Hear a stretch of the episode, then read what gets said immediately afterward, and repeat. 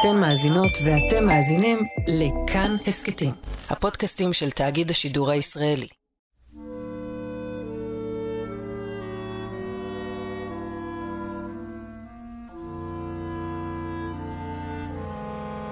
מאחורי הקלעים, שעה עם רותי קרן על צידו הנסתר של עולם התרבות והאומנות. כשהוא יושב כאן מולי מעבר לזכוכית, קשה להאמין שהוא קוסם, או בדאי, כזה שיכול, לפחות בקולנוע, לעשות ויזואלית כמעט הכל, ואולי אפילו המילה כמעט מיותרת. הכל בעשר אצבעותיו על המקלדת, כך שכשאתם רואים מכונית מתרסקת מצוק בסדרת הטלוויזיה טהרן, או פיצוץ בפאודה, רחוב שלם בשועפאט שבעצם נבנה בחלקו לפחות דיגיטלית בחולות אה, שוממים בראשון לציון, או מפגש בין אבו מאזן לבין אביו של הנער שנרצח מוחמד אבו ח'דיר בבית המשפחה, מישהו יושב על מסך המחשב ופשוט בורא עולמות. עולמות יש מאין. תוסיפו לזה שהוא שייך אה, לקבוצה קטנה של אלו שעובדים כך מן הבית בתחתונים, ואין לכם מקצוע מן החלומות. דן סחר הוא אומן, או בשפה המקצועית קומפוזיטור, ואחראי לאפקטים הוויזואליים בקולנוע ובסדרות טלוויזיה, טהרן, ריקוד האש, תמונות מחיי נישואין, עלומים, מחזיק בשלושה פרסי האקדמיה על פאודה, הנערים ובשבילה גיבורים עפים. הוא גם במאי וצלם, אמרתי לכם שהוא יכול כמעט הכל, והוא האורח שלי. היום במאחורי הקלעים, משה מושקוביץ על ההקלטה, אני רותי קרן מגישה ועורכת. שלום דן. שלום, חשוב לי להדגיש שאני הפעם לבוש, אני לא עם תחתונים או לא עובד מהבית, אז אה, אפשר, כולם יכולים להיות רגועים. טוב, אז באמת הכל אפשרי? זאת אומרת, אפשר לבנות בתים, כנסיות, להעיף מכוניות, ליצור אה, מפגשים אנושיים, אז נראה שבעתיד, הלא רחוק, אפשר יהיה לוותר על כל הצוות, כולל שחקנים אפילו. אתה תהיה שליט על. זה די נכון מה שאת אומרת, באמת אה, הכל אפשרי. את האמת שזה קצת מה שקורה בהוליווד כרגע, בסרטים אה, וסדרות מסוימות. אנחנו רואים סרטי אה, קומיקס שהשחקנים אה, מצולמים רק על איזשהו רקע ירוק, ובונים מסביבם את כל העולם מאלף ועד תף. ולפעמים אפילו מוותרים על השחקנים עצמם. לוקחים את השחקן לאיזה אולפן מיוחד, סורקים אותו 360. אה, והופכים אותו בעצם לאובייקט אה, תלת-ממדי. אני מצטער על המילה אובייקט ושחקן, קצת קשה לי לומר את זה.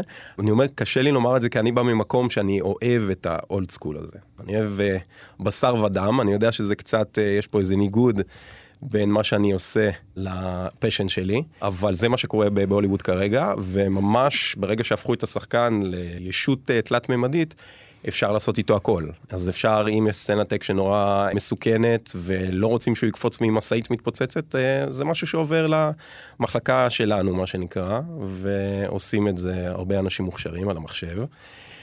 וככל שהזמן מתקדם, גם נראה שישראל הולכת לכיוון הזה, ואני לא אתפלא אם עוד אה, עשר שנים, חמש עשרה שנים, נוכל להגיד, בוא נוותר שנייה על אה, צחי הלוי לסצנה הזאת, ונשתמש באובייקט התלת-ממדי שלו שסרקנו לסצנת אקשן הזו. אני בא ממקום של אני רוצה כמה שיותר אמיתי. כלומר, אם אני עושה אפקט מאוד גדול, אני רוצה שהבסיס שלו, ש-50% ממנו, כמה שאפשר, משהו שאנחנו מצלמים באמת על הסט, ואני שם אחרי זה בשביל uh, להפוך אותו ליותר גרנדיוזי. אני לא אוהב, עכשיו רואים בהרבה סרטים הוליוודים, שהמצלמה בעצם היא לא משהו פיזי.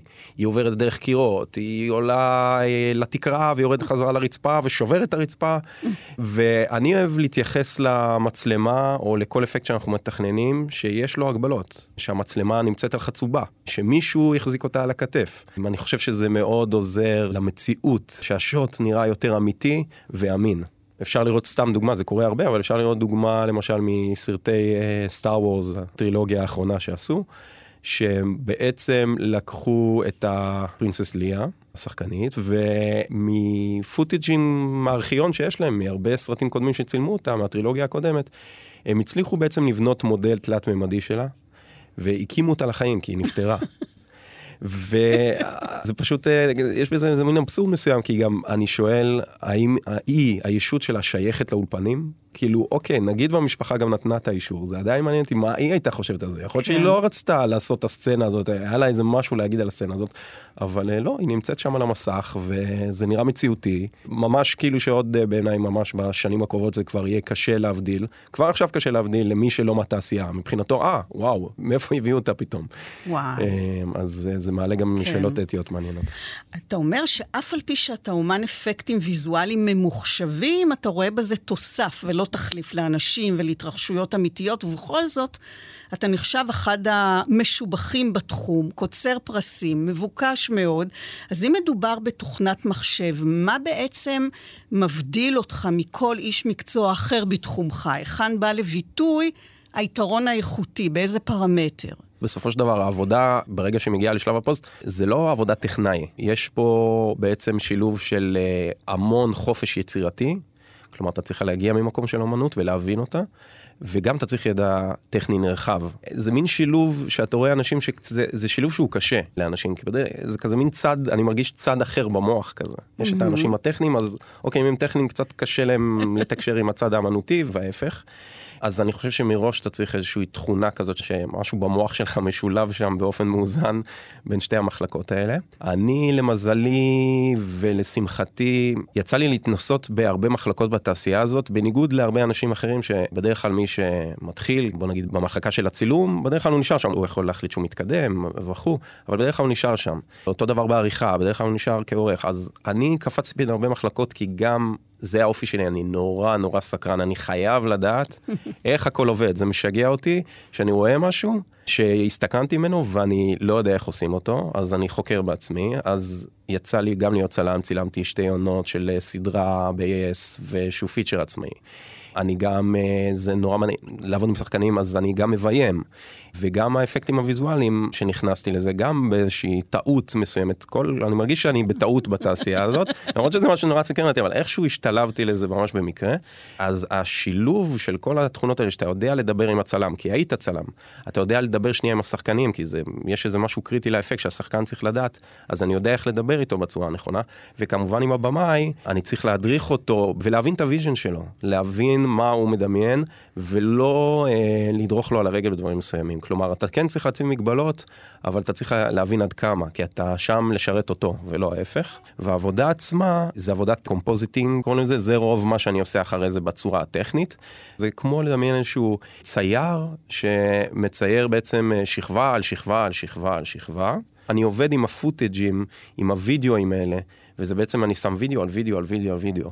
נגיד ויש איזשהו אה, פיצוץ, של אה, משאית, אז אחרי זה, מה שאני עושה בשלב הפוסט זה אני מוסיף אלמנט של אש, אלמנט של עשן, אלמנט של ניצוצות, אבק שעף לעדשה, לכלוכים על העדשה, אולי אפילו אם היה שם עוברי אורח אני אעיף להם קצת את השיער, כי אמור להיות uh, גל הדף, ואתה צריך בעצם להכיר את המציאות בצורה ממש טובה, אתה צריך בעצם להתבונן ולהגיד מה הגיוני שיהיה עכשיו.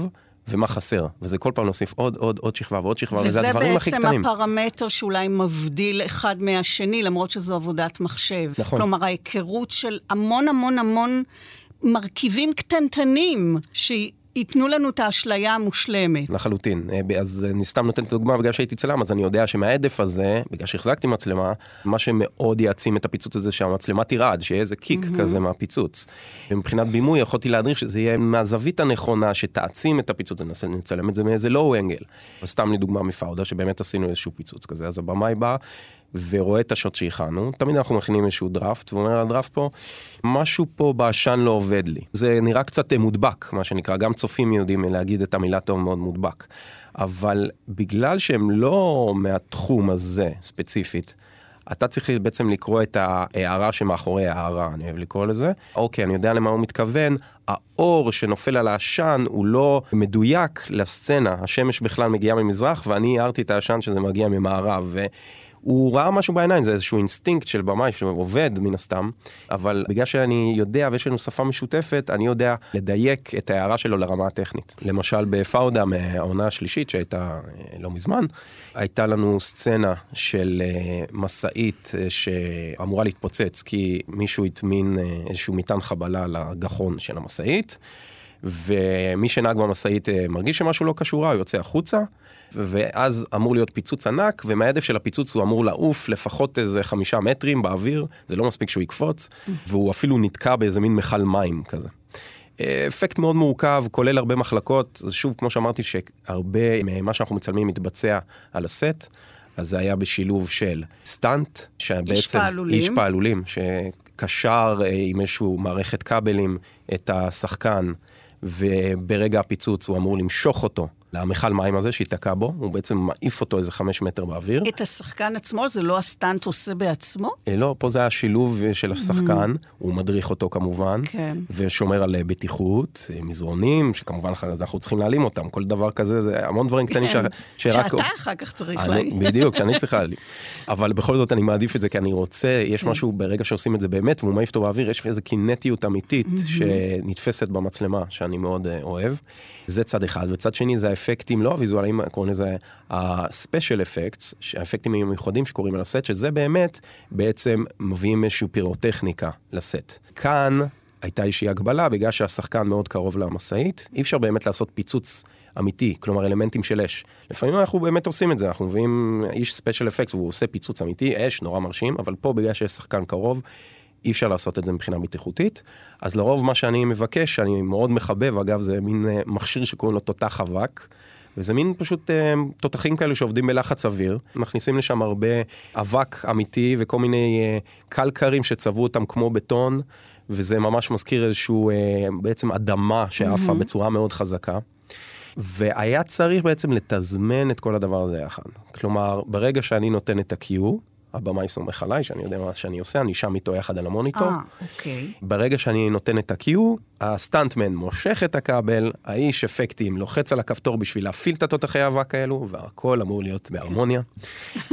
אמור. אמור. אני מאמין שמה שיכול להשתבש על סט גם ישתבש, וזה מה שקרה. בטייק הראשון, משהו בפיצוץ לא עבד, והשחקן עף פשוט באוויר כשאין פיצוץ. פדיחה. בטייק השני פשוט היה חוסר תזמון, כלומר כן היה פיצוץ, אבל השחקן אה, עם הכבל, אה, משהו התמהמה שם והוא עף אחרי אה, שתי שניות. כמובן שזה לא יכול לעבוד. ולצערי זה כל הזמן שהיה לנו שם, בכל זאת אנחנו בהפקה ישראלית, והבמאי שואל אותי במין תקווה עיוורת, נו, יש לנו את זה. ואני שם, אני אומר, כן. בעוד שאני יודע שאין לנו את זה באמת עכשיו, אבל אני במין תקווה עיוורת כזאת, שאחרי זה שאני מגיע לחדר פוסט שלי, אני יכול לעשות הרבה הרבה הרבה דברים. אז למשל בדוגמה הזאת, עשיתי שילוב של הטייק הראשון עם הטייק השני, לקחתי את הפיצוץ מהטייק השני, חיברתי בין השניים, אבל כל זה לא הספיק, כי עדיין היה שם משהו שלא היה נראה טבעי, במשיכה שלו זה באמת היה קצת מורגש שהוא עף עם כבל ולא משהו טבעי. אז הייתי צריך להפריד אותו ידנית, את השחקן הזה שעף. זה ממש לגזור אותו פריים ביי פריים, ואז ברגע שיש לי אותו גזור כשכבה נפרדת, יש לי עליו יותר שליטה. כלומר, אני יכול להחליט להעיף אותו יותר מהר, להעיף אותו יותר לאט, ובגלל שגזרתי אותו בצורה ידנית, יש לי גם שליטה כזה קצת כמו פאפט כזה. אני יכול אה, לשלוט לו על הידיים שבתעופה, הידיים שלו יעופו יותר אחורה. וואו. וממש כזה לשחק איתו בהמון קטנות, וזה המון המון המון קומבינות קטנות כאלו שאנחנו עושים. ומה שאני בא לומר שאין דרך אחת לעשות אפקט, וזה מה שכל כך מעניין בעיניי במקצוע הזה, שכל שוט, אפילו אם עשית אותו בפעם המאה, זה עדיין אתגר חדש, ויש לך דרך חדשה לעשות איתו, וגם להתנסות בכלים חדשים. אז יחד עם כל הקומבינות האלו, בסוף הצלחתי ליצור את הרושם שהוא באמת עף מפיצוץ, שאחרי זה כמובן, כמו שאמרתי מקודם, הוספתי את השכבות של האש, והעשן, והזיקוקים, וההדף, ואז שהכל מתחבר בשוט אחד, זה היה נראה מהמם, והייתה לי הקלה מאוד גדולה, שזה עובד, כי זה היה כזה, אם אני לא טועה, בה, ממש בפרקים הראשונים, או בפרק הראשון אפילו, שרוצים להשוויץ, ואם אתה כן. נופל שם, אז uh, כל ההשווצה הזאת הלכה לפח, וזה לא נעים. כן. אז לכאורה משחקי מחשב דוגמת אה, אלו, זה קלי קלות, משחק ילדים, בוודאי לילדים של היום, ובכל זאת הזכרת ניסיון וכברת דרך שעברת, בעצם מהימים שבהם אתה היית ילד, אה, שכבר בגיל שש צילם סרט. והסתקרן נורא, בעיקר לגבי סרטי מדע בדיוני ופנטזיה, איך זה קורה. באמת את מאחורי הקלעים של האפקטים. כן, אני, לפחות ככה ההורים אומרים לי, הם אומרים שכבר ממש, איך שידעתי לצעוד, ידעתי לטפס לוידאו, לשים את הקלטת, להדליק את הטלוויזיה ולשים סרט. Mm-hmm. אחת מהקלטות האלו זה היה סטאר וורס, זה היה שובו של הג'די, אני זוכר. למשך שנים הייתי רואה את זה בלופ. וכבר אז כאילו היה איזה מין את השילוב הטכני הזה, שכבר בתור ילד מאוד קטן ידעתי לשים את הוידאו וזה, ונמשכתי לעולמות הבדיוניים האלה. והשלב הבא הגיע שבאמת uh, קנו לי מצלמת וידאו ביתית, כאילו מה זה קנו לי? קנו לבית מצלמת וידאו ביתית, זה אמור להיות לטיולים משפחתיים, אבל כל הזמן גנבתי אותה. וכבר אה, ממש בגילאים מאוד מוקדמים, בבית ספר היסודי, הייתי לוקח את החברים שלי והיינו עושים אה, סרטים. סרטים מטופשים, עוד לא ידענו, אף אחד מאיתנו מה אנחנו עושים, אבל אה, ניסינו לחקות כל מיני סרטי אקשן של אה, מייקל ביי ועולמות מהסוג הזה. ויום אחד החלטתי שאני עושה את ה... יצירת מופת שלי, קראנו לה 1999, וזה היה סרט אה, אפוקליפטי, שזה מדען שגונב איזשהו מזרק, ששם לזה חומר נפץ, והמזרק הזה מזריק אה, את החומר נפץ לתוך הקור של כדור הארץ, וכדור הארץ מתפוצץ. זה מה שקורה בסוף זה. היינו בני אה, 14, אני חושב. אז אה, נגיד אם הסרט הזה היה 20 דקות, אז בעשר דקות האחרונות, שזה הרבה מהסרט, גנבתי כל פיצוץ אפשרי. מסרטי וידאו אחרים שהיה לי, כזה היום השלישי, נורא זכור לי שאני גנבתי שם מיליון פיצוצים, שמישהו צועק, אה, ואז אני שם את הפיצוץ מהיום השלישי. ועוד זה, ועוד פיצוץ, ועוד פיצוץ, ככה עשר דקות שלמות. ואז היה הפעם הראשונה שהתנסיתי עם איזושהי אנימציה ממוחשבת, זה היה בצייר. לקחתי איזושהי אה, גרפיקה של כדור הארץ, והתחלתי לצייר על זה כזה בצייר בצורה הכי מפגרת ונוראית שאתה יכולה לדמיין, פריים אחד של פיצוץ קטן, ואז עוד פריים של פיצוץ שני, וככה עשיתי איזה, לא יודע מה, 500 פריימים כאלה, האנימציה פשוט אה, נוראית. וצילמתי את המסך מחשב עם המצלמת וידאו שלי, וזה מה שהיה הסיום של, ה, של האפוס הזה, של הסרט הזה. וזה היה הפעם הראשונה שבעצם התנסיתי בגרפיקה הממוחשבת הזאת. לא הבנתי מה אני עושה, אבל כבר אז הרגשתי איזושהי משיכה לעולם הזה. ומאותו רגע גם נורא הסתקרנתי מכל uh, מאחורי הקלעים ששידרו. אני זוכר שהסרט שבי פאר השפיע עליי הכי הרבה, ואמרתי, טוב, זהו, אני ממש אוהב קולנוע, זה היה פארק היורה. עד היום זה סרט שעשה מהפכה בתחום של האפקטים, יש לפני פארק היורה ואחרי פארק היורה. וכל מאחורי הקלעים שאיכשהו שידרו בערוץ אחד או משהו כזה, הייתי מקליט והייתי רואה את זה אלף פעמים, והיה נורא אהבתי להסתכל, לראות, רגע, מתי עשו את זה בבובה? מתי הכף רגל הענקית הזאת של ה T-Rex זה איזשהו משהו שעשו ב animatronics, כלומר באיזושהי בובה שזז, ומתי זה במחשב. ובגלל שאני נורא נמשכתי גם לעולם הטכני, המחשב זה מה שיותר עניין אותי, כי אני לא יכול לבנות כלום עם היד, אני גרוע בידיים. לא יכול לצבוע, לא כלום, אמרתי אולי יום אחד אני יכול ללכת לתחום הזה, כי זה כן מסקרן, אבל יש לי פשוט uh, ידיים נוראיות. הן טובות לקליקים על עכבר, אז uh, זה כן. וידעתי שאני יום אחד ארצה לעשות את זה. וזה היה נראה גם אבל משהו לא מושג, כלומר, כי כשרואים את זה בהוליווד, אז יש להם את המחשבים הכי טובים, יש להם מערכות פסיכיות, זה קומות על קומות על קומות של מעבדים, של מחשבים, של uh, חוות שרתים, ואני לא האמנתי שיום אחד אני באמת יכול לעשות, וככל שעברו השנים, הדבר הזה הפך להיות יותר ויותר נגיש, עד לרמה שאתה יכול בעצם לעשות את זה על המחשב האישי שלך, המחשב הכי מקרטע. ו... אז נרשמתי ללימודי קולנוע במכללת ספיר, ברצון להיות במאי, אני חושב, או צלם. כל התחום הזה של אפקטים ויזואליים זה בכלל לא היה בסיסטם שלי, גם לא לימדו את זה שם באותה תקופה, אני חושב שכבר עכשיו מלמדים את זה שם. ופשוט uh, התחלתי לעשות סרטים קצרים. בסופו של דבר, מה שמעניין אותי זה דרמה, אבל אני מאוד אוהב שהדרמה הזאת מתרחשת באיזשהו עולם לא שלנו, משהו שיש בו איזשהו ספין מסוים. והבנתי שאני רוצה לעשות את הסרטים הקצרים האלו, אז אני צריך לעשות משהו ויזואלית בעולם הזה, אני צריך לשנות משהו. והדרך היחידה שיכולתי לעשות את זה זה במחשב, ולא הכרתי אף אחד שיכול לעשות את זה. אז אמרתי, טוב, בוא ננסה שנייה בעצמנו. אז פתחתי איזה יוטיוב וגיליתי, אה, אוקיי, יש תוכנה בשם אפטר אפקטס, משם מגיעה גם המילה אפטריסט, שאומרים הרבה בתעשייה, זה מישהו שעושה את האפקטים הוויזואליים האלו. ונשאבתי לזה בקטע אחר, פשוט מהבוקר עד הלילה ראיתי מדריכים של אפקטים הכי מטופשים, שאין לי שום צורך בהם. מטאור בא ומתפוצץ על כדור הארץ, גל צונאמי, לא משנה מה, אבל פשוט כל כך נהניתי מלעשות אותם. ואז אה, פתאום במכללה, נוצר לי גם השם הזה, אה, לך להוא, הוא יודע אה, למחוק את המיקרופון בום שנכנס לך בטעות לפריים. וככה יצא שבארבע שנים צברתי כל כך הרבה ניסיון בתחום של האפקטים הוויזואליים, בלי שבכלל תכננתי. אז כשאנחנו חושבים על אפקטים, נדמה לי שאנחנו מיד רואים באמת פיצוצים, אבל האמת שזה המון המון דברים קטנטנים שאתה יכול לעשות. למחוק את הבום, אבל גם, אה, אני יודעת, אם שחקנית קמה בבוקר עם איזה חדשקון על האף, ושום איפור לא הסתיר את זה, אז גם את זה אתה יכול אה, להעלים לה. אז יש בוודאי המון דברים מוזרים ומצחיקים שאתה עושה. לעולם הזה, אגב, קוראים uh, Invisible Effects, שזה התחום כאילו של האפקטים שאני הכי אוהב. כי אוקיי, פיצוץ וזה, זה כולנו ראינו, וגם כן. כולם יודעים גם ברגע הזה שעובדים עליהם בעיניים, זה מאתגר, אבל אני אוהב את הדבר הזה שאף אחד לא יודע שהיה פה אפקט. אז זה ממחיקות של uh, מזגנים בחוץ, כי זו סדרה תקופתית, ועד באמת הדברים המצחיקים האלו שאמרת, זה מ... למחוק שערות באף לאיזושהי שחקנית, אה, כי צילמו אותה בזווית לא מחמיאה. כמובן, כל מיני מקאפ אה, מיוחד. אני רוצה שאנשים בבית ירגישו טוב עם עצמם, כן? אנחנו עושים מניפולציה לשחקנים, מעלימים להם חדשקונים כאלה ואחרים.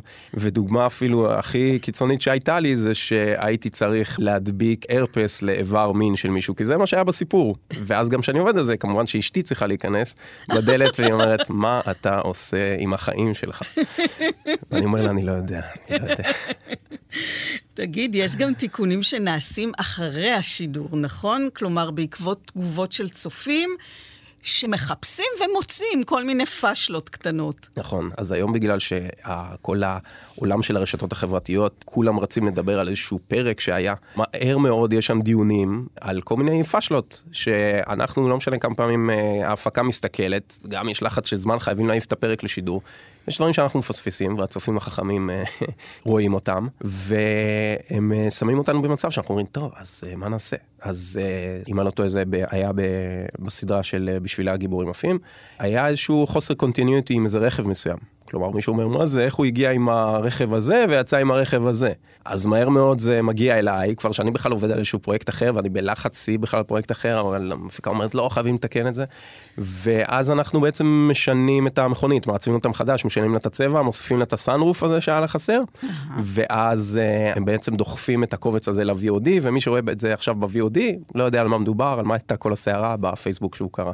הייתה לנו הפקה, בעצם זה אחת ההפקות הראשונות שעשיתי, בגלל שזו סדרה, בעצם סדרה ישראלית, זו אחת הסדרות הראשונות שמכרו לחו"ל.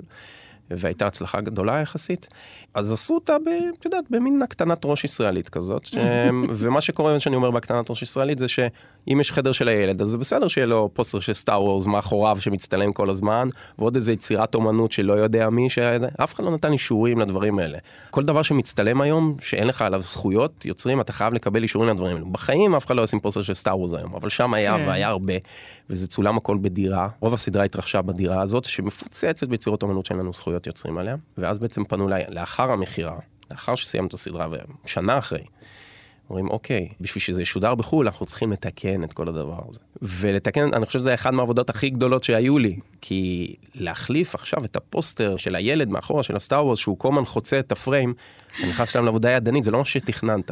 ואתה צריך לעשות את זה לעונה שלמה. אז החלפנו את כל היצירות שנמצאות על הקירות לכל מיני אה, דברים שקנינו, כל מיני שאטר סטוקים, דברים שכאלו תמונות שמשוחררות מזכויות יוצרים, אתה בעצם קונה את הזכויות שלהם, אבל כל כך מיצינו את העולם הזה, כבר לא רצינו לשים דברים לא קשורים, בכל זאת אתה צריך לשים משהו מהעולמות של הדמויות. אז התחלנו אפילו לעצב בעצמנו כל מיני פוסטרים, פוסטרים לסרטים פיקטיביים לחלוטין.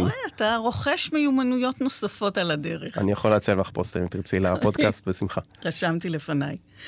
כשהצגתי אותך, אמרתי קומפוזיטור, שזה לא מלחין קומפוזיטור, אבל זה סוג של חיבור בין פרטים שיוצרים לבסוף תרכובת, ויזואלית, לא מוזיקלית. כלומר, לא מספיק שלבמה יהיה רעיון והצלם יצלם והצוות יתפקד בהתאם, ואחרי זה דן יסדר את זה על המחשב, אלא שבאמת השיתוף פעולה, כמו שאמרת, צריך להתקיים מלכתחילה, ואתה צריך להיות נוכח ולכוון לא פעם, ואפילו לשנות משהו בתסריט, בסצנה, כדי שבאמת תוכל אחר כך לתקן את זה. נכון. בפאודה 3 אה, היה לנו sequence מאוד מורכב, אמור להגיע איזשהו מסוק חילוץ ללב עזה, לחלץ את השחקנים שלנו משם. ואני חושב שזה, כאילו, כשאני אומר שזה מורכב, אז אני אומר, אוקיי, בהוליווד היו פשוט מביאים מסוק אמיתי, בשנייה, ואוקיי, מנחיתים שם מסוק, הם יעלו ו whatever, ונסיים עם זה, מה הבעיה? מה הבעיה? פה זה קצת uh, יותר מורכב, אנחנו צריכים לחשוב על דרכים יותר יצירתיות לעשות את זה, שאני אוהב. אני מאוד אוהב את ההגבלות האלה, גם בתור במאי וגם בתור uh, איש אפקטים ויזואליים, כי אני חושב שזה מוציא ממך דברים יותר מקוריים. אין לך חופש לעשות כל מה שאתה רוצה פה בארץ. אז uh, בפאודה אמרתי, אוקיי, אנחנו, אז אני יושב אני, הבמאי, התסריטאי והצלם, ואנחנו צריכים בעצם לפצח את זה, מה אנחנו יכולים לעשות. אז אמרנו, אוקיי, מה שהגיוני לשוטים הרחוקים שרואים מסוק מתקרב מהאופק, בגלל שזה נורא רחוק, בוא נקנה פוטאג' של אה, מסוק, בגלל שהוא על רקע שמיים, יהיה מאוד קל אחרי זה להדביק אותו על הרקע שמיים שלנו. כמובן שזה לא עד כדי כך קל, כי אחרי זה אתה צריך טיפה לעשות מניפולציות של, זה צריך לראות מסוק צה"לי, הוא צריך להיות בצבע הנכון, צריך להיות עליו איזשהו כיתוב uh, בעברית, בדרך כלל יש על המסוקים האלו. אז כן, יש על זה עבודה, אבל זאת לא עבודה קשה עדיין. ואז המסוק אמור לנחות קרוב לשחקנים, והם אמורים אה, לעלות עליו. אז המפיקה צריכה להביא אותנו לבסיס חצרים, לצלם שם, ליד מסוק אמיתי. אבל אה, המסוק אה, בצה"ל אמרו לנו, תשמעו, אבל אנחנו לא יכולים להפעיל אותו, לא את הרוטורים, בטח שהוא לא ינחת בשבילכם, פשוט שם, דומם. אז החלטנו שאנחנו בעצם, את הנחיתה עצמה אנחנו לא נראה, אנחנו נשמע, אנחנו נצלם שחקן, קלוזאפ, על הקלוזאפ שלו, נפעיל עליו מלא מאווררים ונשמע, המסוק נחת. ואז אנחנו חותכים למסוק הזה שיש לנו, שחונה שם, ואני הצעתי שאנחנו נצלם את זה בזווית הנכונה, שאחרי זה עם הרוטורים שלו, הפרופלורים, אני יכול למחוק את הפרופלורים שלהם, ולהחליף את הפרופלורים האלה בפרופלורים של תלת מימד. ברגע שאני נכנס לתלת מימד, יש לי שליטה מלאה על הזוויות ועל אנימציה של מה שאני יכול לעשות. ורוטורים כאלה, זה משהו שהוא יחסית קל להנפשה. כל מה שהם צריכים לעשות זה פשוט להסתובב נורא מהר. אחרי שמחקתי את הרוטורים האמיתיים של המסוק הזה, עם. שמיים, אני שם על זה את האובייקט התלת-מימד שזה הרוטורים, מתאים להם את התאורה, מתאים להם את הצל, מסובב אותם, כמובן גם מוסיף להם איזה מין משהו שקוראים לו motion blur, בשביל שזה יראה אמיתי, זה מין איזה מריחה כזאת שקורה מתנועה מאוד מהירה, והפלא ופלא יש לנו מסוק עובד על הרצפה, שנראה סופר ריאליסטי, כמובן בשביל אפילו לעזור לזה עוד יותר, אז בעבודת compositing אני מוסיף שכבה אחת של אבק, עוד שכבה של אבק יותר גדול, עוד שכבה של רסיסים קטנים של אבנים שעפות לכיוון המצלמה, לכלוכים בעדשה. וגם אני נותן איזושהי אה, תנועה למצלמה, איזושהי רעד, כי המצלמה נמצאת מאוד קרוב למסוק הזה שאמור לעבוד. אז אם באמת היינו מצלמים ליד המסוק הזה שעובד, אין לי ספק שהצלם היה טיפה, הוא היה טיפה רועד במקום, אז אני יכול אחרי זה להוסיף את הרעידות האלה, וזה מה שעשיתי. עשינו את זה לשני shots, וזהו, היה לנו פתאום sequence מלא מהדבר הזה, שממש אה, נראה כאילו באמת היה לנו מסוק שהגיע מהאופק, נחת שם, וזה נעשה בצורה הכי גרילה שיש. אני אוהב להשתמש במילה הזאת, זה הגרילה filmmaking כן. הזה. שזה הפתרונות האלה שגם הייתי עושה בתור סטודנט. מאיפה נביא עכשיו מסוק אמיתי? וההפקות בארץ מן הסתם נכון. הן אוהבות לשמוע את זה, הן אוהבות חשיבה זה כי אני חוסך להם מלא כסף, של אה, אנחנו לא צריכים באמת מסוק, תביאו מסוק שעומד, אפילו נצלם את זה באיזה מוזיאון לצורך העניין. נכון, זהו, דיברת על חצרים, אמרתי למה צריך את הבסיס, יש את המוזיאון, כן, נכון, אז יכול להיות שזאת, אם לא היה לנו את הבסיס, כן. אני רוצה להאמין שזאת תהיה האופציה ב' שלנו, כן. ללכת לאיזה מוזיאון ולצלם את זה שם. אתה מזכיר השתלות ושימוש בפוטג'ים, צילומים אה, ממקורות אחרים, ששוזרים ומדביקים אותם לצילום החי. אחת הסדרות שאתה מפליא לעשות בה את העבודה הזאת, סדרת אה, מופת, אולי הטובה ביותר שצולמה ונוצרה כאן, והיא דוגמה לעבודה בניואנסים עדינים יותר, פחות מובנים מאליהם לצופה, ומשום כך אה, מרשימים יותר מפיצוצים אה, ומרוץ מכוניות. אני מתכוונת לסדרה הנערים של אה, חגי לוי, יוסף סידר ותאופיק אבו וייל, על חטיפתו ורציחתו של מוחמד אבו חדיר. אז אני יודעת גם מהמעצב האומנותי ארד שוואט וגם מן הבמאי של הסצנות האלה של שילובי חומר אה, ארכיוני עם חומר אה, מצולם חי, גל מוג'ה, שניהם התארחו כאן במאחורי הקלעים, איך יוצרים יש מאין. והרבה יצירה של יש מיש, אבל ממקום לגמרי אחר, פיסות פיסות שבסוף הצופה יאמין שכך זה מתרחש באמת. קודם כל, אני מצטרף לסופרלטיבים על הסדרה הזאת, אני חושב שזו סדרה מדהימה ואני מאוד גאה שלקחתי חלק בה. עשיתי אותה יחד עם אה, שותף אה, שלי, דניאל פליק. אתה רואה את הסדרה הזאת, אתה אומר בעצם, כאילו, מה עשית שם? שרואים את ה... אחרי זה שזכינו על זה בפרס האקדמיה לטלוויזיה, שואלים, רגע, אבל מה זכיתם שם? מה אין עשיתם? שם שום פיצוץ. בדיוק, אין שום פיצוץ, אין, אין שום מסוק שנוחת. אה, אבל היו שם דברים הרבה יותר מורכבים. חלק מהם זה בעצם רחוב שלם, שיחד עם המעצב האמנותי ארד שוואט, שתכנן את הרחוב הזה, ששם מתרחש, מתרחשות מלא סצנות ברחוב הזה בשועפאט. הם הבינו מהר מאוד שהם לא יכולים לצלם שם באמת, והם יצטרכו לבנות את זה במגרש חנייה בראשון לציון. אז אנחנו, ב visual effect, אנחנו חלק פעיל עוד כבר בשלב התכנונים האלה, כי ארד יודע שהוא לא יכול, יש לו גבול למה שהוא יכול לעשות. גם במימד הרוחבי וגם במימד הוורטיקלי. כלומר, הוחלט יחד שהוא לא יבנה את הקומות השניות של הסט הזה. אנחנו בפוסט נעזור לו ונעשה את זה. וזה מה שדיברתי על העבודת צוות הזה, שאני מאוד אוהב. שיש דברים שעושים באמת על הסט, ואנחנו בעצם החצי השני. כן. אז זה משתלב בצורה הכי יפה. אז שם באמת הוא בנה מסגד מאוד מפורסם, והוא בנה רק את החלק התחתון שלו. ואנחנו אלה שהוספנו את הצריח של המסגד הזה, את הקומה השנייה והשלישית, ועשינו את זה לעוד איזה בניין שם. וגם בממד הרוחבי, אם לא היו משתפים איתנו פעולה, אז היו רואים בקצה של הרחוב את ראשון לציון, או את החנייה, אני לא יודע מה שם, כן. לא, לא זוכר איזשהו אצטדיון. אז הוחלט שאנחנו בעצם נשים שם מסכים ירוקים ענקיים, ובשלב הפוסט אנחנו נחליף את העומקים האלה בעומקים של שועפאט.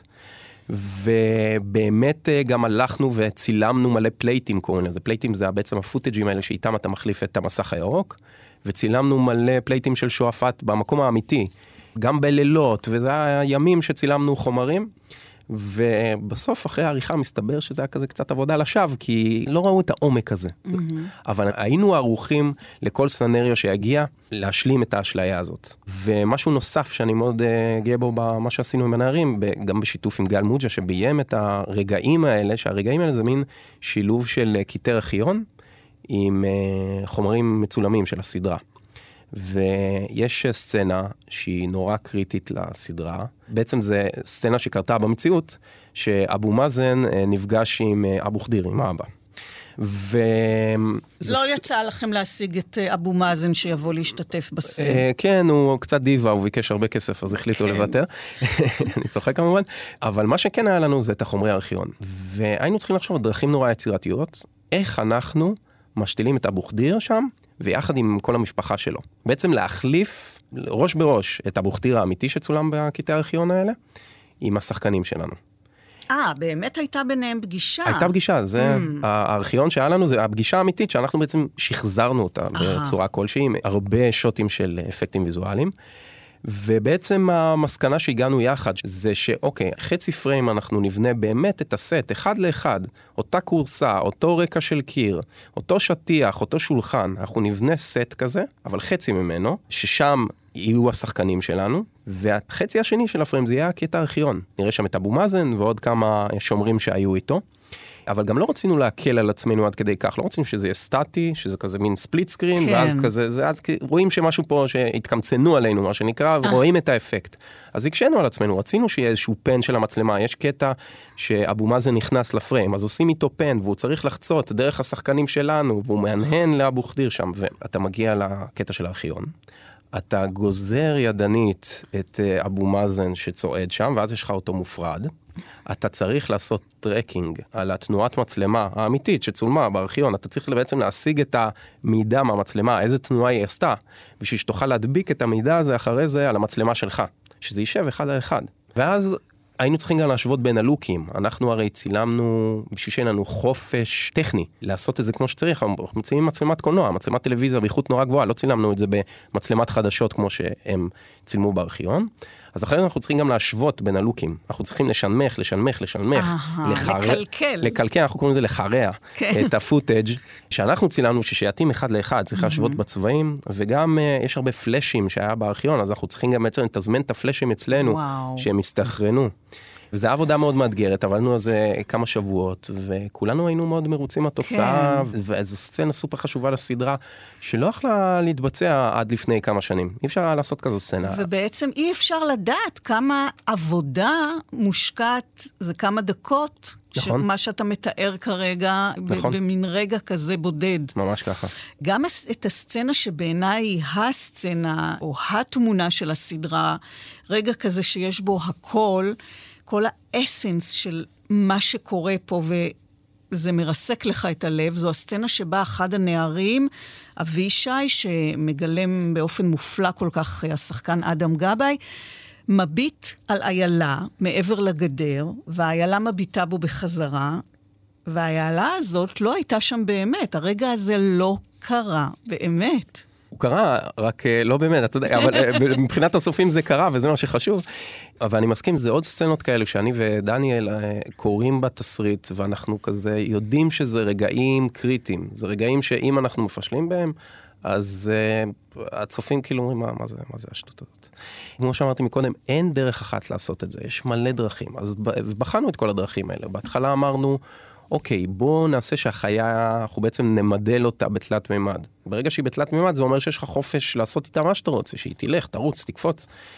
אבל יש משהו בתלת מימד הזה, וחיה, ברגע שזה משהו אורגני, אם זה היה בניין, הייתי אומר סבבה, בוא נעשה אותו בתלת מימד ויופי. אבל יש משהו באורגני של חיה, שזה, אפילו אם זה בן אדם, שאני לא מחבב את זה. אני רואה את זה כל הזמן בהוליווד, שהם עושים את החיות תלת מימד, אז אני אומר, אם הם אה, נופלים בזה, בטח גם שאני אפול בזה. ורצינו להביא את הדבר האמיתי. אז uh, עוד פעם הלכנו לפתרונות גרילה האלה, שאני מאוד מחבב. רגע, אבל יש יער הצבעים ליד ירושלים, יש שם מלא איילות. יפה, אז בחנו את האופציה הזאת, באמת, ה... את יכולה לבוא לעבוד איתנו, רותי. אנחנו אני באמת, אשמח. אנחנו באמת בחנו את האופציה הזאת, אבל הבנו שאין לנו שם שליטה בכלל, אנחנו רצינו, בדקנו האם יהיה אפשר להכניס איזשהו מסך גרינסקרין גדול, בשביל לשים מאחורי האיילות האלה. בשביל שאחרי זה יחסוך מאיתנו שבועות של עבודה של לגזור ידנית את החיה, וחיה עם פרווה, לגזור ידנית זה סיוט. כי אז אתה צריך, לה, על כל פרוות שיער אתה צריך לעשות ידני, אתה לא רוצה לאבד שם שום פרווה, כי אז רואים שמשהו נחתך שם לא נכון. הגרין סקרין עוזר לך לבדד את זה. כלומר, כי אז אני בוחר את הצבע של הירוק הזה, מה שלא קיים בעצם בבמבי, הירוק הזה, ואז יש לי את זה נקי, נקי, נקי לחלוטין, ואני יכול להשתיל את זה איפה שאני רוצה. אז לא יכולנו לעשות את זה שם, והתחלנו לבדוק את האופציה ב', שזה לבדוק כל מיני אתרים כאלה שמוכרים פוטג'ים של חיות. למזלנו יש אתר מאוד גדול שמתעסק עם חיות, ובמבי זה חיה מאוד פופולרית, אה, מסתבר. ראינו את זה גם בעוד כל מיני סרטים, את הבמבי נכון. שמשתילים. אולי בגלל שזאת חיה כזאת אה, תמימה ופראית ומקסימה. בעצם בכל המקומות שראינו את זה, זה נדמה לי גם בצייד הצבעים יש רגע כזה, גם נכון. בסרט המלכה נכון. יש רגע כזה שהצייד, בכל פעם זה מישהו אחר, עומד עם הרובה, מכוון, רואים את החיה בקלוז-אפ ואז מוריד. נכון. לא יכול, נכון. לא יכול לראות בדבר התמים הזה, ממש היפה ככה. הזה. ממש ככה, ובגלל זה גם הסצנה הזאת עם אבישי עובד כל כך כן. טוב, כי יש שם איזשהו קשר עין בין שניהם. נכון. ואגב, הקשר עין הזה, זה מה שהיה חשוב לנו ב footage שאנחנו מחפשים. אז אוקיי, היה שם הרבה footage ים של איילה, אבל היינו צריכים רגע ספציפי, והרגע הספציפי הזה זה שהוא אוכל, מרים את הראש, מביט הישר לתוך המצלמה, בשביל שאחרי זה שזה ייערך, זה שהוא מביט באבישי ואבישי מביט בו, ויש איזשהו רגע קוסמי בין שני החיות האלה. לא מצאנו בדיוק את מה שהיינו צריכים, אז ה footage הכי קרוב שמצאנו זה באמת שהאייל הזה אוכל מהאדמה משהו, מרים את המבט ומיד מוריד אותו שוב. אז אנחנו, באיזושהי מניפולציות, יכלנו להשתהות על הרגע הזה שהוא מביט, וקצת להזיז לו את הפה שהוא עדיין אוכל, שזה לא יראה מוזר שהוא לא באיזה freeze. וזה עשינו עוד לפני הצילומים. כי עכשיו שיש לנו פוטאג' ושאין לנו עליו אה, יכולת מושלמת להזיז לו את הזווית ואת התאורה, זה די אפוי הדבר הזה. כן. אז אנחנו בעצם אה, באים אליו עם הגבלה מסוימת, של זה צריך להיות בזווית הזאת, בהתאם לפוטאג' שמצאנו, זה צריך להיות בשעה חמש אחר הצהריים, כי אנחנו רואים שהתאורה שפוגעת בבית זה מין אור אחורי, חמים כזה. ואם הם מקבלים את כל ההגבלות הללו, ככה זה צריך להיות באיזושהי עבודת צוות, אז זה יתחבר בצורה מושלמת. וזה מה שהיה. אז צילמנו את השוט הזה באופן נקי בעצם, אבישי יושב על איזשהו ספסל. כן עשינו איזה תנועה, כי שוב, אנחנו לא רוצים להגביל אותם עד זה. יש איזושהי כוונה אמנותית שם, והתנועה הזאת מוסיפה משהו לרגש הזה שבין שניהם. זה משהו שמקשה עלינו, אבל אנחנו גם רוצים שזה יצא הכי טוב וקולע השוט, אז אנחנו לא רוצים לייצר אובר הגבלות. אז יש איזושהי תנועה, רואים את אבישי, רואים שהוא מסתכל לאופק, ואז התנועת מצלמה חושפת על מה הוא מסתכל, ושם זה הבמבי הזה. והעבודה של ה compositing, של מה שאנחנו צריכים לעשות, זה בעצם לשים שם את הבמבי, להתאים את הצבעים שלו, להתאים את הצל על הרצפה בשעה הנכונה, לכסות אותו קצת בכל מיני עשבים, שיראה שיש משהו שטיפה מסתיר אותו, ואלמנט נוסף שהיה לנו שם, שזה היה דרך גדר, משהו שמאוד מקשה עלינו. אבל שוב פעם, לא רצינו גם שהם יורידו את הגדר הזה, גם מבחינה הפקתית זה היה נראה לנו מיעוט, כאילו זה הרבה עבודה, וגם אה, היה שם עוד איזה חוצץ בין השניים, כן. שלשקראנו את התסריט זה עבד לנו. ולא רצינו לוותר על הגדר הזאת, למרות שהיא מאוד הקשתה עלינו, כי אנחנו צריכים באופן ידני עכשיו לגזור את הגדר, בשביל שהבמבי ייראה מאחורי הגדר, ולא מה front של הגדר. וברגע שכל זה מתכנס יחד, זה באמת סצנה שהיא ממש אה, כזה מסמרת שיער. ממש. ובעצם את אבישי אתם מצלמים שהוא מסתכל על... אה, על העץ, אבישי, הסתכל על העץ. בסדר? שם הבמבי, יש שם בהצלחה, במבי, כן. אקשן. טוב, זה שחקן זה שצריך, שחקן, כן. כן, קטן עליו. אתה הרבה עובד באמת בבית, אבל, אתה גם מתאר פה עבודה בשיתוף פעולה עם אנשי הצוות. איך המעבר מן הישיבה מול מסקים לבד למפגש בחוץ, בסט, מיליון אנשים, במאי, צלם, מעצב אומנותי, אפילו שחקנים, פתאום אה, אינטראקציה אנושית. אני מת על השילוב של שני הדברים האלה, כי אני קורא לזה זמן מזגן וזמן זיעה. אה, אני לא אוהב להזיע, אז השילוב הזה יש בו משהו מעניין, כי אתה בעצם יכול להיות איזשהו, אה, לא יודע, איזה שלושה שבועות רצוף בקוזינס שלך עם המזגן מול המסך, ואז אתה צריך, מתישהו כבר נתפס לך הגב, וכולך חיוור מחוסר שמש, ואתה יוצא החוצה לסט האמיתי, והשילוב בין השניים מקבל הוא... קצת ויטמין D. מקבל קצת ויטמין D, ומקבל גם אינטראקציה. בדרך כלל ביום הראשון אחרי איזה שלושה שבועות של מול מחשב, אני כזה מרגיש שאני עדיין קצת רובוט כזה, כאילו שכחתי קצת איך לדבר עם אנשים בשעות הראשונות, ואז אני, אה, אוקיי, אוקיי, ככה מדברים, אוקיי. ואז בעבודה שלך על הסט, זה בעצם מול כל האנשים השונים, שזה מצלם עד הלבשה, לבמאי, למפיק כמובן, ולשחקנים. אז קרה למשל שהייתה לך מחלוקת, נניח, עם צלם, שבדרך כלל הוא הדיבה של הסט, או שחקן, או אפילו אנשי הספיישל אפקטס האמיתיים שמתקוממים אולי? מה, מה הגיע לכאן ההוא שיושב uh, בבית uh, עם המקלדת במזגן ומבלה, ועוד נותן להם הערות והצעות? כן, אז uh, באתי לפקח על איזושהי סצנה, והשחקן uh, החליט שהוא נשאר עם uh, משקפי שמש. ואם הוא נשאר בסצנה הזאת עם משקפי שמש, אז רואים את הצלם, ורואים את הציוד תאורה, ורואים את המוניטור, ורואים אותי. הוא, יש לו רק זווית אחת שהוא יכול להסתכל עליה, וזהו. ו- בגלל השתקפויות. בגלל. השתקפויות. אז אני בתור האיש שאחראי על הדבר הזה, ושלא יהיה את הפדיחות האלה, אני מבקש ממנו כאילו שיוריד את זה. והייתה שם התעקשות מאוד מאוד מאוד גדולה עם השחקן לא להוריד את זה, אין לי מושג למה. אם זה לא משהו שהייתי יודע שאני יכול להתמודד איתו אחרי זה, אז הייתי מערב עוד אנשים, אבל אני יודע, אוקיי, זה פשוט יוסיף לי עבודה, ואני אסתום את הפה, ובסדר. אז בעצם אתה אחר כך צריך להחליף לו את הזגוגיות של המשקפיים. בדיוק, את כל ההשתקפויות הייתי צריך להחליף אה, בסצנה של כן. כמה דקות, הייתי צריך להחליף את כל ההשתקפויות שם באיזושהי השתקפות אה, אמיתית מהמקום, ובגלל שבאתי יחסית מוכן וראיתי את ההתעקשות, אז גם צילמתי תמונות של כל הרקע של איפה שאנחנו נמצאים, בשביל שאני אוכל להשתמש בזה ולהחליף אחד באחד. בתחילת הדרך זה היה מאוד בולט, כי התחום הזה של ה visual effects, הייתי בזמן הנכון במקום הנכון, כי זה הפך להיות הרבה יותר נגיש, כל העולם של האפקטים הוויזואליים. עד אותה תקופה, מי ששלט בכל האפקטים האלו שרואים על המסך, זה היה אך ורק אנשי ה special effects. הם, כלומר, הם עובדים בזה 40 שנה, הם עושים את הפיצוצים, הם עושים יריות, מה שיוצא מהאקדח הלא אמיתי, ואז פתאום מגיע איזה מישהו צעיר, באמת צעיר, אני חושב שהייתי בן 25, לא יודע, מגיע לסט, ואני אומר, אתה תעשה ככה וזה ככה וזה לא וזה כן. ואומרים, רגע, רגע, מה, מי זה פה בא עכשיו ומחליף אותי? ככה הם הרגישו לפחות. אני 30 שנה פה. הם בדיוק, אז...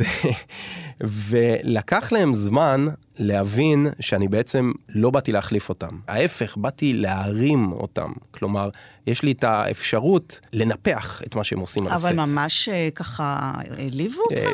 אה, כן, אני למזלי, אין לי אגו, ואפילו צחקתי מזה. אחד מהם אמר למפיקה, ציטוט מפורסם שאני משתמש בו הרבה, הוא אמר לה, תקשיבי, את יכולה לקחת אותי, או שאת יכולה לקחת אותו, ושיראה כמו סרט סטודנטים. מה שאת רוצה, אין בעיה.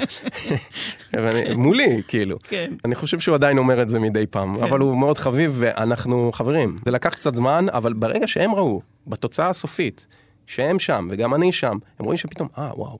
זה נראה הרבה יותר טוב, כן. זה שיתוף פעולה. אז אני חושב שלקח להם זמן, הם הבינו, הם נרגעו, ועכשיו אנחנו כולנו משתפי פעולה, לוחצים יד. טוב, תשמע, אפשר להבין אותם, גם טכנאי רדיו בזמנו לא אהבו כשהמחשבים החליפו את אה, סכיני הגילוח שהם חתכו בהם סרטים. אבל באמת היום אפשר להדמות אה, מצבים מטורפים בלי לסכן אנשים, בלי להרוס בניינים אה, או מכוניות. מה היה הפרויקט המאתגר ביותר מקצועית שהתמודדת איתו?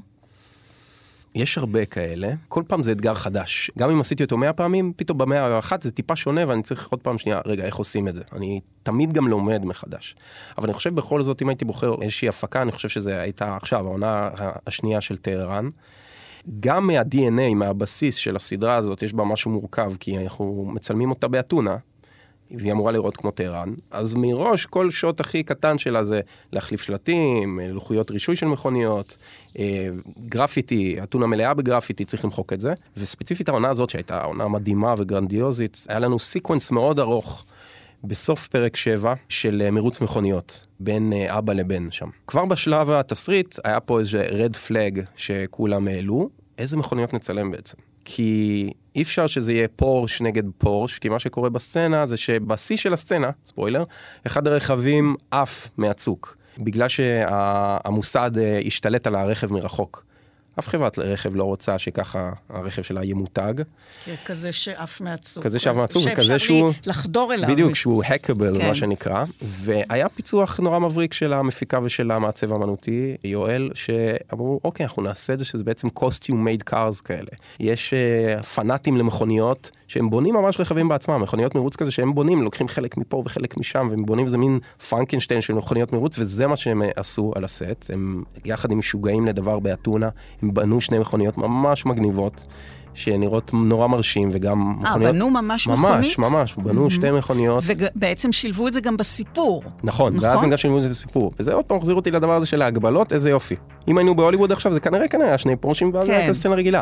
אבל כאן זה הוסיף את זה נפח נוסף לדמויות האלה, שיש להם את הפטיש הזה. זאת אומרת, זה משהו שבעקבות אותה מגבלה בעצם הוסיפו בתסריט אחר כך. זה לא היה מתוכנן מלכתחילה. בדראפט הראשון של התסריט לא. זה לא מתוכנן. נכון. בדראפט העשירי שלו כבר זה מה שקרה. וגם אחרי זה, ה sequence עצמו מלא בכל מיני אפקטים מהכי קטנים של נוהגים במכוניות האלו אה, נהגי פעלולים.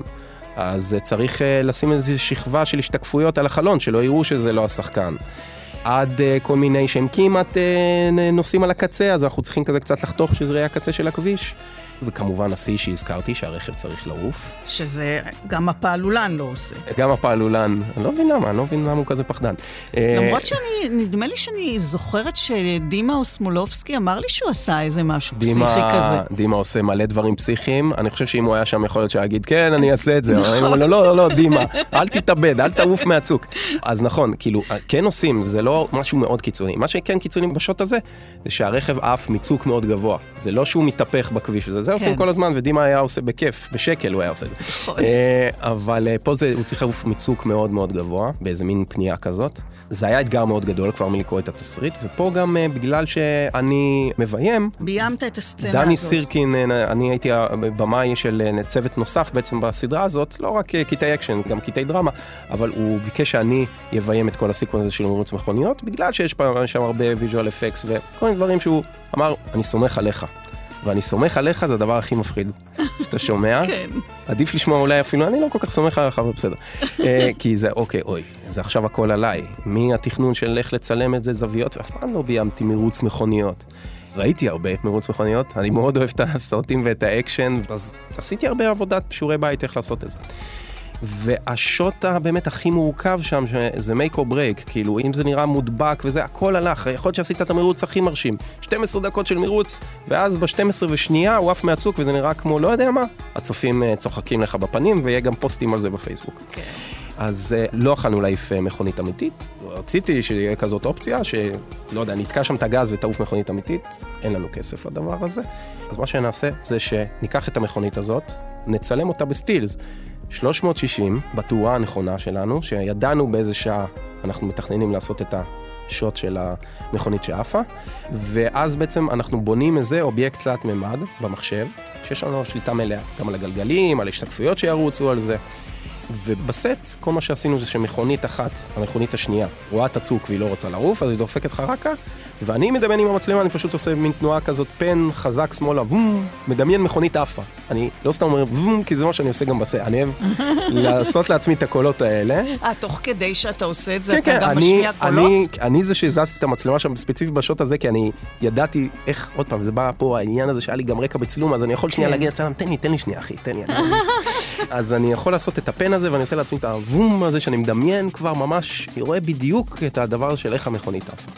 ואז יש לי את ה... אנחנו קוראים לזה clean plate. clean plate זה שיש לי את השוט הנקי הזה, בתלת מימד הוספנו גם איזשהו מעקה שם, שאם נתקעים בו, אז הוא צריך להגיב בצורה פיזית אמיתית, שאבנים עפות מזה ואבק, וכל מה שהסברתי אה, מקודם. וזהו, והמכונית עפה, ויש את השקט הזה, וניצחון. ששוב, אולי בהוליווד הם אומרים, אוקיי, תביא, מה, אנחנו עושים את השוט הזה כל הזמן, אבל אצלנו זה דברים שלא כל כך כן. רואים, ואנחנו גם צריכים להיות יותר יצירתיים באיך לעשות את זה, כי אין לנו, אין לנו את האפשרות לעשות כל מה שהם. וכשאתה מסתכל על זה, אחרי שגמרת לעשות את זה ואתה בחדר שלך לבד, או כן. או לא יודעת, עם דניאל לידך, כן, כן. מה, מה, מה אתה עושה? כאילו, פתאום אתה אה, מסתכל, אנחנו עוברים לשוט הבא. באמת? אין שום איזה צעקה, לא. לא, לא, לא, אתה בעשייה, ואיך שאנחנו מסיימים את השוט הזה, הם מחכים לעוד 50 שוטים אחרים, מה קורה? יופי, סיימת את השוט הזה? מה אתה רוצה, מחיאות כפיים? לא, תעבור לשוט הבא. יש כל כך הרבה עבודה שאנחנו פשוט מסמנים וי בטבלה הזאת של עוברים לשוט הבא. מה, לא היה שם שום אה, רגע כזה של... הרגע הזה הגיע בהקרנה, אני חושב, שראינו את זה בסוף בטלוויזיה. כן, ו? וראיתי את זה, סוף סוף שאני רואה את זה כמו שצריך, את כל הפרק המלא וזה. כן. ויש... אה, בכלל, הלב כזה מתחמם כזה קצת, זה שהצלחנו. הכל? זה הכל. Mm, כן, כן, כן. פיצוצים אתה משאיר בקולנוע, לא... כן. טוב, מאחר שהאפקטים הוויזואליים כאן אצלנו עדיין לא תופסים את המקום המרכזי, ועדיין העבודה נעשית גם במגבלות uh, תקציב וזמן ואפשרויות טכניות וכולי. דווקא המגבלות, כמו שאמרת, מחייבות יצירתיות. הייתה לך איזו הברקה, איזה רעיון שממש פתר את הסצנה? הדבר הראשון שעולה לי לראש, אני לא יכול לקרוא לזה הברקה, כי זה חלק מהעבודה, אבל זה דוגמה למין כזה פתרון יצירתי. בעונה הראשונה של השוטרים, יש את הדמות של העבריין הראשי, מאור עזרא, הוא בבית שלו, מקבל טלפון בלילה, הוא הולך לעשות את הטלפון בשקט, כי הוא לא רוצה להעיר את אשתו, הוא הולך ליד החלון, עושה את השיחה, פתאום יש פיצוץ, אמור להיות פיצוץ גדול, שהוא רואה למטה מהמגרש חנייה, הרכב שלו התפוצץ. מישהו שם לו מטען חבלה ברכב, הוא רואה את זה, ועצבני.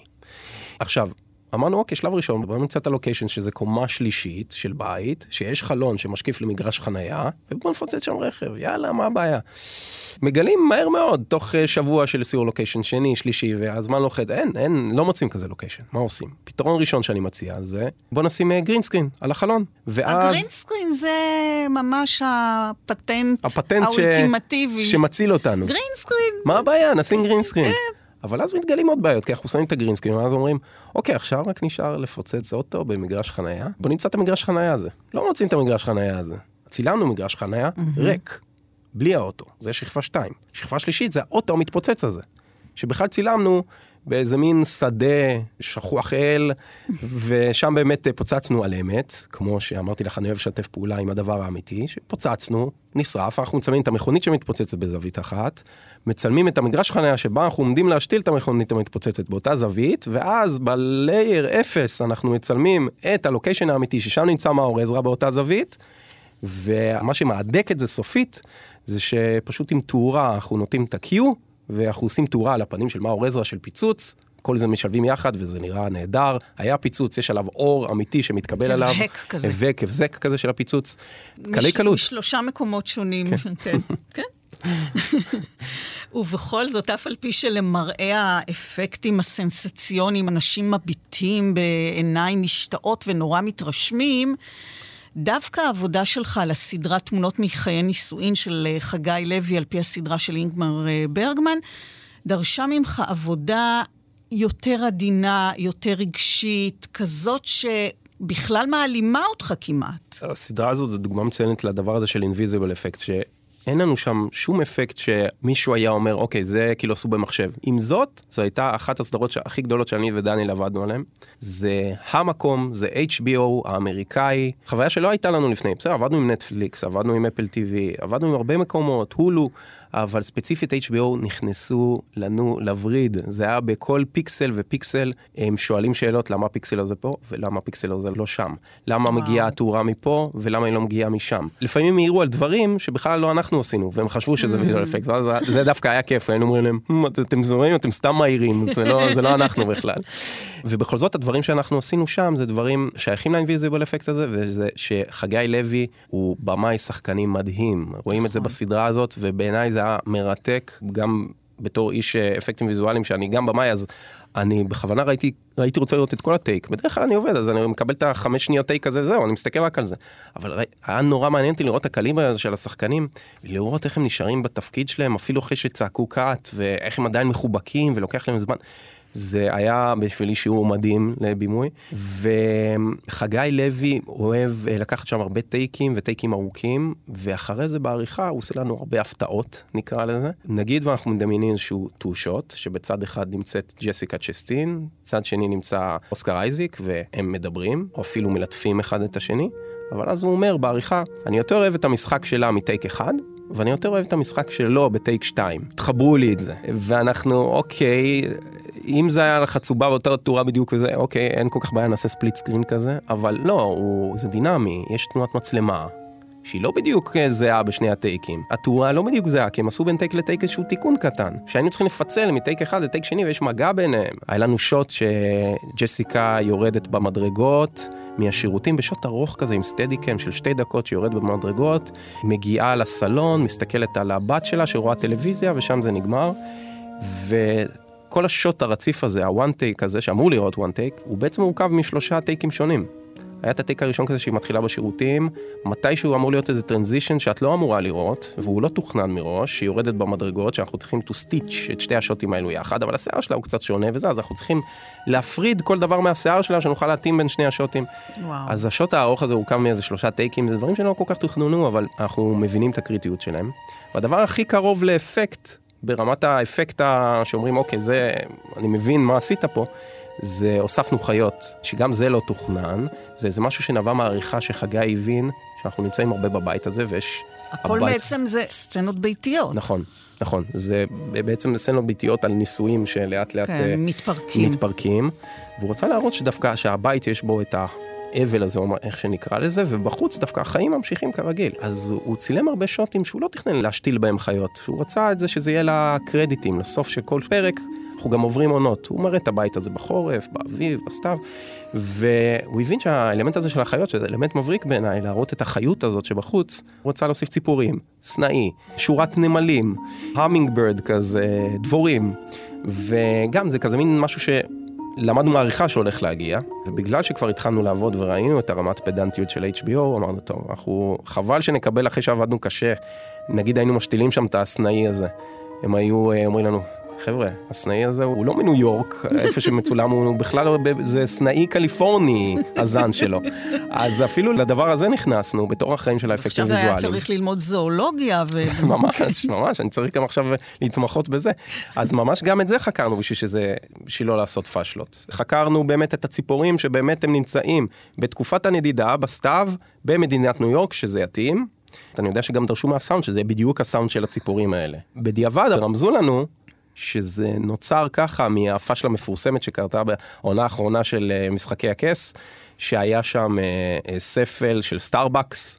של על השולחן מלוכה ליד כל הדרקונים. של אחד מאנשי הצוות, כנראה כן, לא, נראה לי השחקנית היא שתתה בין טייקים ושכחו פשוט להוציא את זה, והם עובדים שם גם בהמון לחץ, שומעים את הסיפורים, הם גם צריכים להעיף את הפרק לשידור, ופספסו את זה. כן. וזה פדיחה איומה.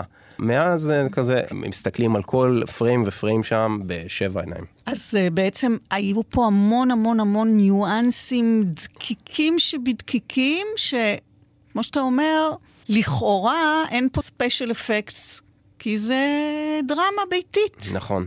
נכון. אבל בעצם... אבל בעצם בכל סדרה כזאת, שאנחנו רואים על המסך, יש מלא מלא מלא עבודה. מתוכננת ולא מתוכננת. ומה אתה יותר אוהב, את הפיצוצים או את אלה? את אלה. את אלה. את אלה, זה האתגר האמיתי. פיצוצים באתי מתוכנן וזה, ואני כבר יודע איך לעשות. כן. הלא מתוכנן הזה, אף אחד לא אמור לשים לב אליו שאין פה אפקט. באופן אישי אותי יותר מאתגר, ואני אוהב גם בצפייה של זה, אשתי היא, ה... היא הצפיית ביקורת, כי היא צופה מדהימה, אני אומר את זה גם לבמאים, היא מתרגשת וצוחקת, ואני תמיד בוחן מולה את הדברים. אז אני אוהב להסתכל עליה, לראות כזה, היא שמה לב שמחקתי לה פה תחת שקון או את הזה, לא שמה לב, יופי, ממשיכים בצפייה. כן. תגיד, יש משהו מכל הסדרות, הסרטים, הסצנות, האפקטים ש... ריגש אותך במיוחד, שמשמעותי בשבילך יותר מאחרים? אני חושב שזה משהו בעצם מתחילת הקריירה שלי בתחום הזה. הפרויקט הראשון הגדול שאני עשיתי, שהייתי מעורב בו יותר נכון, אני לא הייתי אחראי על האפקטים, הייתי אחד הקומפוזיטורים האלה. כשהגיעו אליי ממש out of the blue. למזלי, הבמאי ראה איזה סרט סטודנטים שעשיתי, והייתי כזה fresh out of college.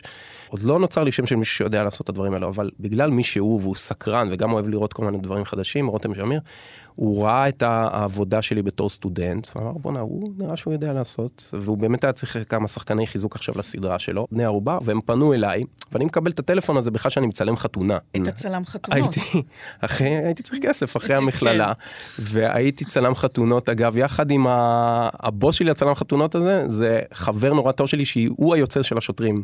ואני עכשיו מביים את העונה השנייה של השוטרים 2 יחד איתו שהוא היוצר, אז זה נחמד כן. אה, להראות את הדבר הזה אה, מצילומי חתונות לפריים טיים.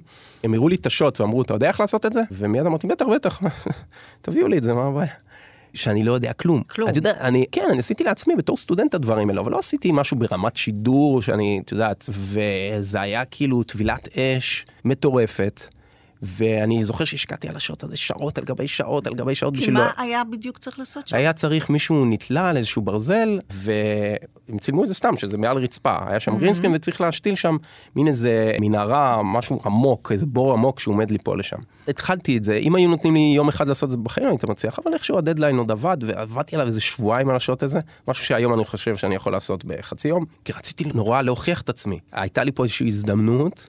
שאמרתי שאם אני עכשיו כאילו מצליח להרשים עם השוט הזה, אני נכנס, אני מצליח להיכנס לדבר הזה, משהו שבכלל לא תכננתי. אני עשיתי את זה לעצמי בתור סטודנט ושמתי את זה בצד. לא תכננתי לעצמי את הקריירה הזאת. והשוט נורא הצליח, והם עפו על זה, ואז התחילו להזרים לי עוד ועוד ועוד ועוד שוטים, וזהו, אז הפכתי להיות הבן אדם הזה, כאילו של רותם, של הבמאי של הבני ערובה, ואז מהר מאוד השם שלך רץ, כי זו תעשייה מאוד קטנה. וזה נישה. שוב פעם, אני אומר, אני הייתי כן. בזמן הנכון, במקום הנכון של התחום של האפקטים הוויזואליים, שאם הייתי עכשיו נכנס לנישה הזאת, יכול להיות שלא הייתי מצליח במה שאני עושה כמו שאני עושה אותו עכשיו, כי פשוט היה חוסר מטורף באנשים האלה. היום כבר לומדים את זה בכל מכללה, ויש בזה מלא עבודה. אז זה היה ממש נישות, רק אז התחילו הסדרות הגדולות האלה, שפתאום צריך שמישהו יתעלה על צוק. איפה היה לפני זה להתעלות בצוק? ברמת אביב ג' לא, אז uh, שם כן. אתה יכול להגדיר מה כל כך קוסם לך, מפעים אותך, מדליק אותך במקצוע הזה? אני חושב כמו ילד קטן, שזה השקר הזה, הקוסמות. כולם אוהבים קוסמים. ולא רק שאתה אוהב קוסמים, אתה תמיד רוצה לדעת, רגע, אבל איך הוא עשה את זה? וזה סוד, הוא לא יכול לספר לך.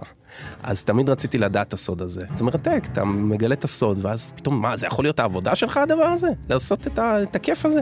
אני חושב שהשקר הזה, ובכלל, השקר הזה זה משהו שמרתק אותי לא רק בתור אפקטים ויזואליים, בכלל, כל העשייה הזאת של אומנות ויזואלית, שהיא כולה מבוססת על שקר אחד גדול, אני מת על זה. והעבודה בתחתונים. והעבודה בתחתונים, כמובן, הייתי צריך לדבר על זה דבר ראשון. דן סחר, תודה רבה לך. תודה לך. בתוכנית מאחורי הקלעים שוחחנו על אפקטים ויזואליים בסדרות טלוויזיה ובקולנוע. תודה לאומן ה compositing דן סחר. אני רותי קרן מגישה ועורכת. עוד תוכנית גם בשישי הבא בשש, בשבת בשתיים בצהריים, וכמובן בהסכת, באתר כאן ובספוטיפיי, שם אתם גם מוזמנים לדרג את התוכנית ואת כל התוכניות הקודמות. להתראות.